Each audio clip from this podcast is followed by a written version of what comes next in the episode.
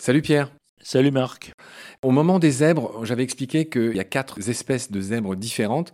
Il y a un des zèbres qui est beaucoup plus proche de l'âne que du cheval, ce dont on a l'intuition quand on regarde bien les zèbres. D'ailleurs, ils ont de très très longues oreilles. Et puis on va aussi dire que dans les ânes sauvages, il y a aussi l'hémione et quelques autres espèces dont tu pourrais peut-être nous dire un mot. Oui, alors l'hémione, donc c'est une espèce à part, identifiée, c'est Equus hemionus. Alors hémione, qu'est-ce qu'on trouve dans hémione? On trouve hémi, c'est-à-dire demi, et onos, l'âne qu'on a vu en grec. Hémionos, le mot existe en grec, hein, et donc c'est un animal qui a l'air d'être à moitié âne. En fait, il est quelque part entre âne et cheval, mais c'est pas du tout un hybride, hein, c'est une espèce qui est telle. Alors, l'autre mot qu'on connaît bien, c'est onagre, qu'on a longtemps pensé être une espèce à part. C'est une espèce qui vient aussi d'Asie. Aujourd'hui, dans les classifications bien à jour, on considère l'onagre maintenant comme une sous-espèce de l'hémione. Autrement dit, l'onagre, c'est Equus hemionus onagre. C'est une sous-espèce qui vit aux environs de la mer Caspienne.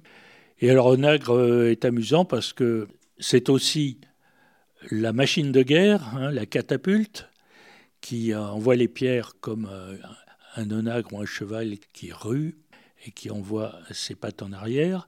Donc on dit un onagre pour l'animal, un onagre pour la machine de guerre.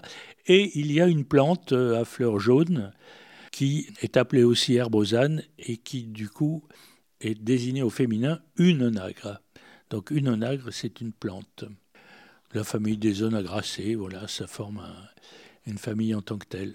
Bon, l'âne, c'est l'animal de bât par excellence, celui qui sort à transporter des choses. Et le pauvre âne dans le monde entier, à même des touristes sur certaines îles grecques, enfin, c'est des choses qui sont à pleurer.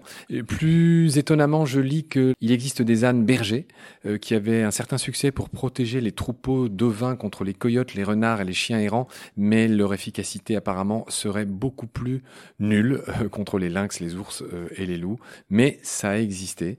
Des ânes pastoraux, d'une certaine manière, ça a existé, il faut quand même le savoir. Que dire, Pierre? C'est aussi un animal qui est partout en littérature. Chez Ésope, chez La Fontaine, il y a beaucoup de fables. On voit des oreilles d'âne poussées sur le crâne de Pinocchio, de Carlo Collodi.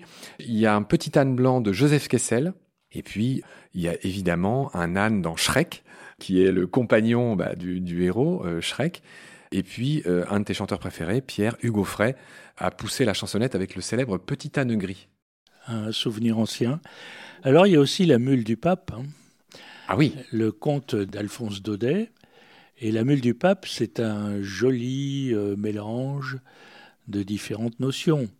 Car la mule du pape, ça fait penser à la pantoufle du pape, qui s'appelle une mule.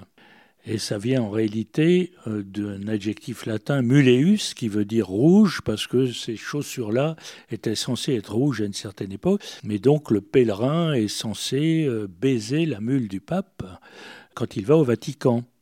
Alors que dans le conte d'Alphonse Daudet, c'est une vraie mule, hein, c'est pas une chaussure. Est-ce que tu pourrais nous résumer cette histoire, Pierre, oui, qui a donné lieu à l'expression « le coup de pied de l'âne ». Le coup de pied de l'âne, oui. C'est une mule qui garde le souvenir de méfaits qu'on lui a produits. Quelqu'un qui n'a pas été gentil avec elle et la mule ne dit rien jusqu'au dernier jour où elle se rappelle le passé et elle envoie des grands coups de pied. Alors, le coup de pied de l'âne, effectivement, alors je me souviens plus bien de cette histoire, mais c'est pas quelques jours plus tard, c'est des années plus tard. En fait, les ânes ont une très bonne mémoire. Et l'homme qui est devenu pape avant avait maltraité cet âne. Et des années plus tard, l'âne se retrouve en présence de ce personnage qui est devenu pape et lui décoche un coup de pied et l'humilie. Et cette expression désigne finalement quelque part une vengeance qui est le plat qui se mange froid d'une certaine manière. Oui, absolument. Pierre, en parlant d'expression, il y en a une que j'ai eu la surprise de t'apprendre tout à l'heure, qui est une locution latine, alors pour le coup que personne connaît, mais moi qui m'avait frappé à l'époque. C'est asinus asinum fricat. Donc, ce qui veut dire l'âne frotte l'âne en latin, qui est une de ces belles locutions latines que tout le monde a oublié aujourd'hui, mais qui veut dire que, en gros, les imbéciles se flattent mutuellement et qu'ils ont tendance à se congratuler entre eux. Asinus asinum fricat, asinus asinum fricat. En gros, les gens un peu imbéciles ont tendance à se flatter les uns les autres. Tu la connaissais pas, celle-là? Non. Pierre, est-ce qu'on a fait le tour de notre ami l'âne ? Est-ce que tu veux ajouter quelque chose ? Oui. On n'a pas trop parlé des toponymes français, des noms de lieux. Il y en a. Oui, comme Asnières, par exemple. Ouais. Il y a beaucoup d'Asnières en France. Ouais. Il y en a un près de Paris qui est connu, mais il y en a plein d'autres. Ouais. Des lieux où on devait élever des ânes. Hein. Ouais. Je vois que tu parles de l'Agnier, ouais, de l'Annet, de oui, l'Anon, de Thulane. Oui. Thierry Thulane, le tennisman. Oui. Oui, alors Thulane, c'est là par contre un patronyme, un nom de personne. Ouais. Oui, absolument. Pierre, concernant les ânes, et notamment ceux qui ont été domestiqués, je voulais aussi dire que les sabots des ânes sont notoirement plus verticaux, plus cylindriques, plus petits et plus durs que ceux des chevaux. Ils n'ont pas besoin d'être ferrés, sauf quand ils travaillent. Je voulais mentionner aussi quelques espèces françaises. Il y a notamment le grand noir du Berry, on l'imagine assez grand. Il y a le Baudet du Poitou. Il y a l'âne blanc d'Égypte. Et il y a des races grises comme l'âne de Provence qui ont une bande qui se dessine sur leur dos appelée croix de Saint-André. Et c'est vrai, c'est une bande noire, tu sais, qui dessine une croix sur l'échine de ces ânes. C'est d'un beau gris clair. Il y a un âne sauvage du Tibet qui s'appelle le Kiang.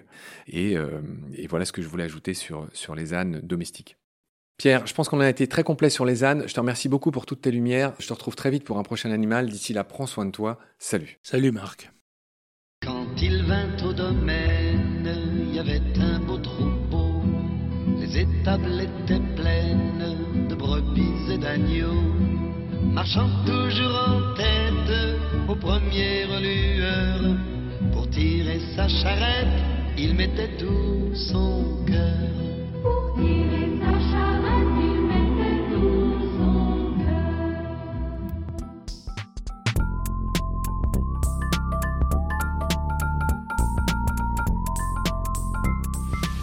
I've seen things you people wouldn't believe.